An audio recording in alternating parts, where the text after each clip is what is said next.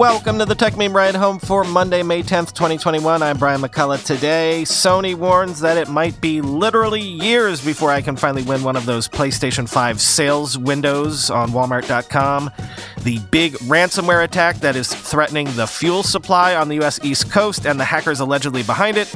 Clubhouse hits Android. A researcher claims to have already hacked AirTags. And Elon Musk's SNL appearance and the Dogecoin price roller coaster and everything. Here's what you missed today in the world of tech. Look, if like me, you've been looking to get your hands on a PlayStation 5, I don't know what to tell you. Sony has had to warn that the PlayStation 5 might remain in short supply all the way into the year 2023. Sony cited several challenges despite a supply boost recently, and they said they only have a goal of selling 14.8 million units this fiscal year. Calling it a goal suggests to me that even that number might not be achievable. Quoting Bloomberg. I don't think demand is calming down this year, and even if we secure a lot more devices and produce many more units of the PlayStation 5 next year, our supply won't be able to catch up with demand. Chief Financial Officer Hiroki Totoki said at the briefing, according to several people who attended and asked not to be named as it wasn't public.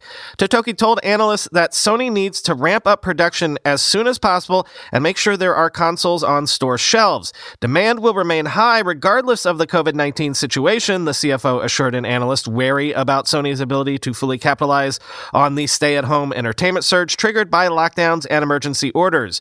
We have sold more than 100 million units of the PlayStation 4, and considering our market share and reputation, I can't imagine demand dropping easily, he said. Still, the company's latest earnings report suggests that stay at home demand is leveling off. Sony said monthly active users on PlayStation Network fell to 109 million at the end of the January March period from 114 million a quarter earlier, and sales of full games also declined in the period from a year earlier, end quote. So I understand that everybody is facing supply chain issues, even automakers, but could the PlayStation 5 go down as one of the worst product rollouts of all time? Not in terms of quality or eventual success, but in terms of missing your window. The COVID times perfect storm that Nintendo recently rode to record earnings and revenue is going away. So Sony has maybe missed a golden opportunity to more fully embed the PlayStation into people's homes and routines. Sony shares are down recently, I think, reflecting this realization that the window is closing. I'm old enough to remember when it took months for Nintendo's Wii to get in stock, and I almost actually tried to buy one when I was in Vienna, Austria, because you couldn't get them anywhere in the States that summer. But that was because the product was an unexpected success, and the supply issues were ironed out, if I remember correctly, by the fall. So imagine how different this is. Imagine if it took three years for you to be able to get your hands on a flagship phone, for example. How could it be that we could go almost half an entire console lifecycle before most people can get their hands on and start experiencing it?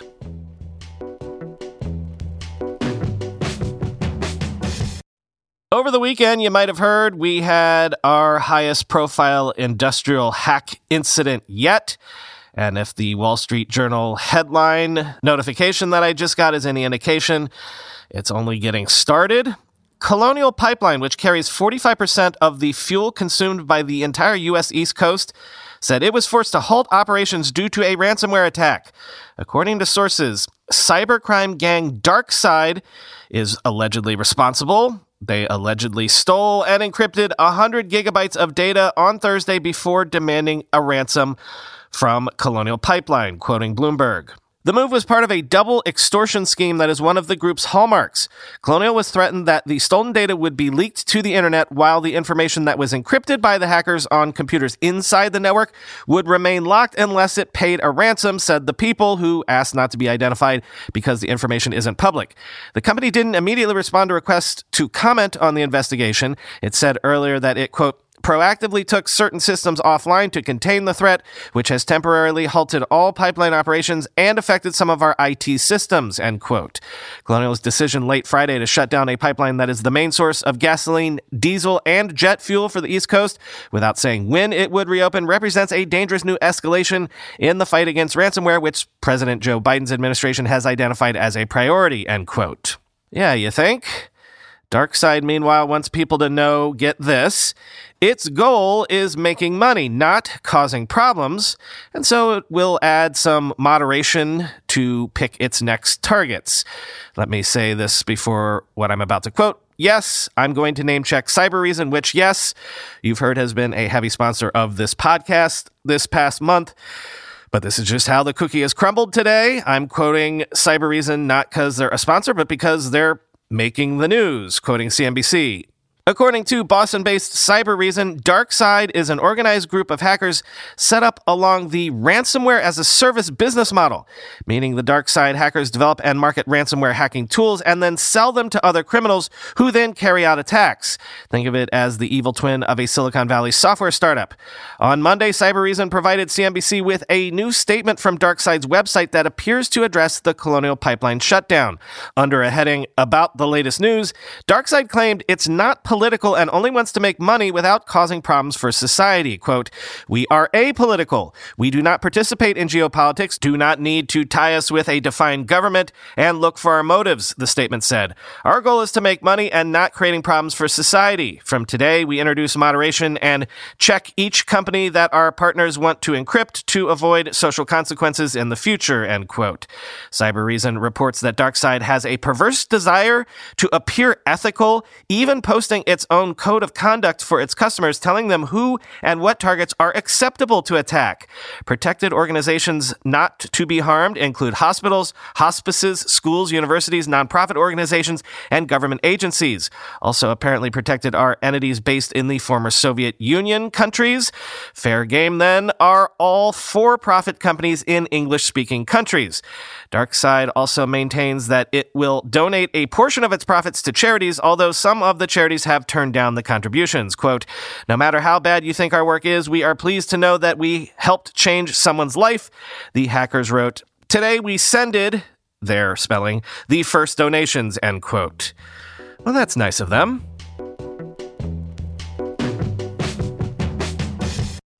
Clubhouse has finally launched in beta on Android, but only in the US for now, and it will remain invite only for now, or at least the foreseeable future, quoting The Verge. The Android app, which the company says has been the top request from its community by far, will roll out to other English speaking markets and the rest of the world in the days and weeks ahead, the company said. Users outside the US will be able to pre register for access via the Clubhouse page in the Google Play Store to be notified when the Android app is available in their area. The company acknowledged in its post announcing the Android app that the platform had grown faster than expected. Quote, this has had downsides as the load stressed our systems, causing widespread server outages and notification failures and surpassing the limits of our early discovery algorithms, the post said. It made us shift our focus to hiring, fixing, and company building rather than the community meetup and product features that we normally like to focus on, end quote.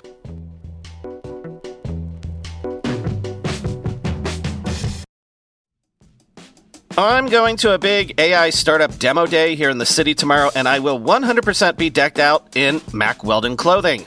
Why? Well, Mack Weldon makes timeless apparel with modern performance fabrics for guys who want to look and feel sharp without sacrificing comfort. Mack Weldon clothes are designed to fit your style and the demands of modern life. They look like regular clothes, but feel like the latest in modern comfort. They're the go to choice for guys who want to look great without even trying. Breathable underwear that keeps you cool, dry, and comfy all day. That's their AirKnit underwear. Crazy, comfortable, but elevated sweatpants, the Ace collection. An upgraded classic polo with antimicrobial silver threads, the Silver Peak polo. That's my personal fave. And ultra soft antimicrobial tees for when you need to stay fresh longer. Their silver crewneck t shirt. Get timeless looks with modern comfort from Mack Weldon. Go to mackweldon.com and get 20% off your first order with promo code RIDE. That's M A C K W E L D O N.com, promo code RIDE. When you go through airport security, there's one line where the TSA agent checks your ID and another line where a machine scans your bag. The same thing happens in enterprise security, but instead of passengers and luggage, it's end users and their devices. These days, most companies are pretty good at the first part of the equation where they check user identity, but user devices can roll right through authentication without getting inspected at all. In fact, 47% of companies allow unmanaged, untrusted devices to access their data. That means an employee can log in from a laptop that has its firewall turned off and hasn't been updated in six months, or worse, that laptop might belong to a bad actor using employee credentials. Kolide finally solves the device trust problem. Kolide ensures that no device can log into your Okta protected apps unless it passes your security checks. Plus, you can use Kolide on devices without MDM, like your Linux fleet, contractor devices, and every BYOD phone and laptop in your company. Visit kolide.com slash ride to watch a demo and see how it all works. That's K-O-L-I-D-E dot com slash ride, kolide.com slash ride. Gonna do a quick sort of Apple News omnibus segment here.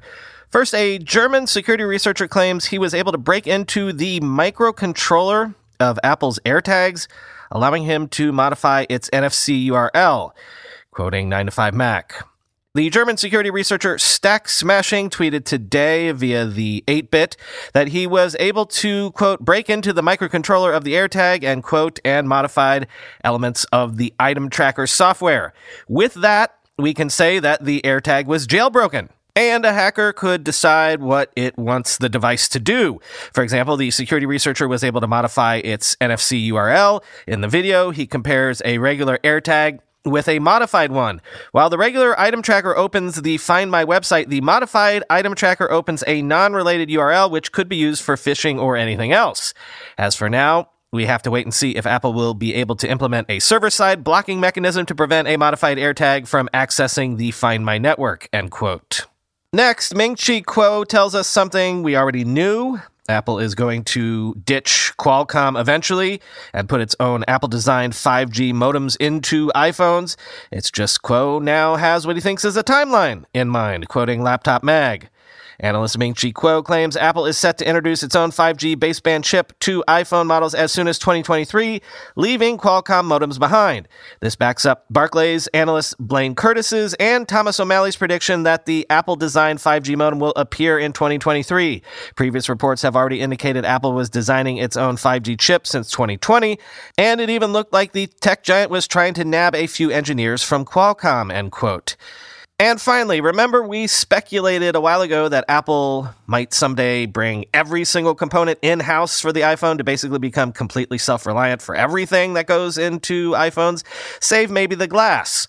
Well, speaking of, Apple has awarded $45 million from its Advanced Manufacturing Fund to Corning, manufacturer of iPhone glass, bringing Apple's total investment in the precision glass maker over the years to $495 million, quoting Mac Rumors building on its $200 million award in 2017 and $250 million award in 2019, the combined $495 million investment will support Corning's ongoing research and development into, quote, state of the art glass processes, which led to the creation of Ceramic Shield, a new material that is tougher than any smartphone glass, end quote. With support from Apple's Advanced Manufacturing Fund, experts at both companies work together to develop a new glass ceramic, which gets its strength from nano ceramic crystals produced in Corning's plant in Harrodsburg, Kentucky, the facility where every generation of iPhone glass has been made.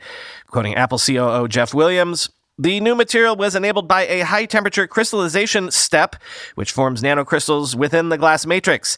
Those specialized crystals are kept small enough that the material is transparent. The resulting material makes up the revolutionary ceramic shield, which Apple used to fashion the new front cover featured on iPhone in the iPhone 12 lineup. Prior to ceramic shield, embedded crystals have traditionally affected the material's transparency, a crucial factor in the front cover of iPhone because so many features, including the display the camera and sensors for Face ID, need optical clarity to function, end quote. Established in 2017, Apple's Advanced Manufacturing Fund was designed, quote, to foster and support the innovative production and high skilled jobs that will help fuel a new era of technology driven manufacturing in the United States, according to Apple. End quote.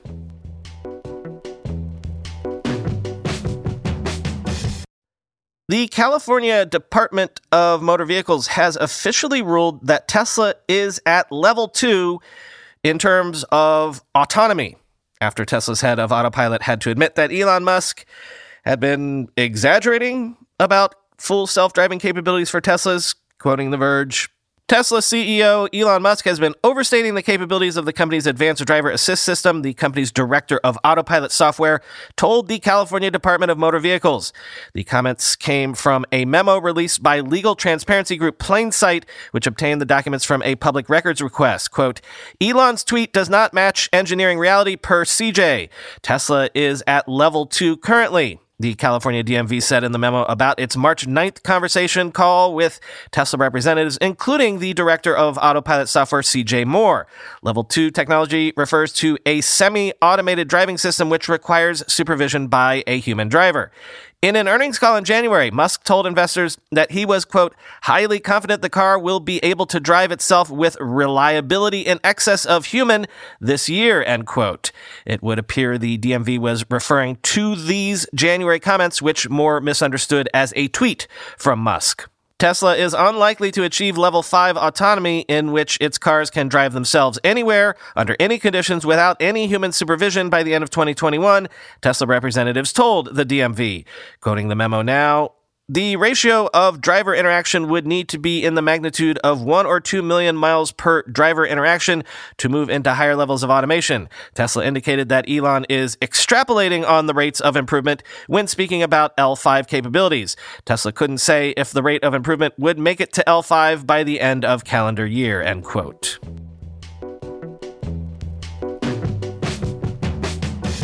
And speaking of Elon, he was on Saturday Night Live this weekend as the host, as you might be aware, and his appearance sent Dogecoin on a roller coaster ride.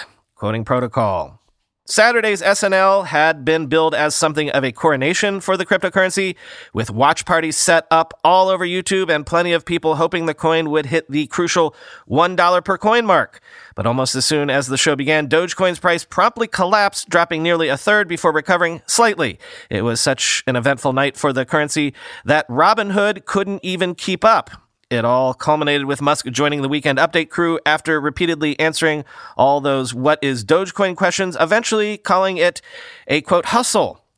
Musk was, by all accounts, a pretty good host. He led the show by saying he was the first ever SNL host with Asperger's. He made jokes at his own expense, talked about renewable energy and Mars without talking too much about renewable energy and Mars. He played an awkward doctor, an awkward party guest, the Doge father, a cowboy inventor, and himself. But Musk as Wario saying, I'm not evil, I'm just misunderstood, is surely going to be the skit people remember, end quote. Yes, looking at the Coindesk chart for Doge, it looks like it hit an all time high of around 72 cents right before Musk took the stage, then crashed all the way down to 45 cents. As of the time of this writing, it is sitting right at 50 cents a coin.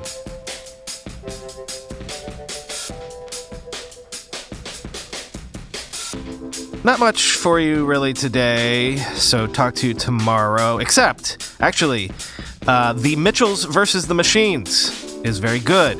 It's on Netflix. Check it out. Good for the whole family. Okay, really. Now, talk to you tomorrow.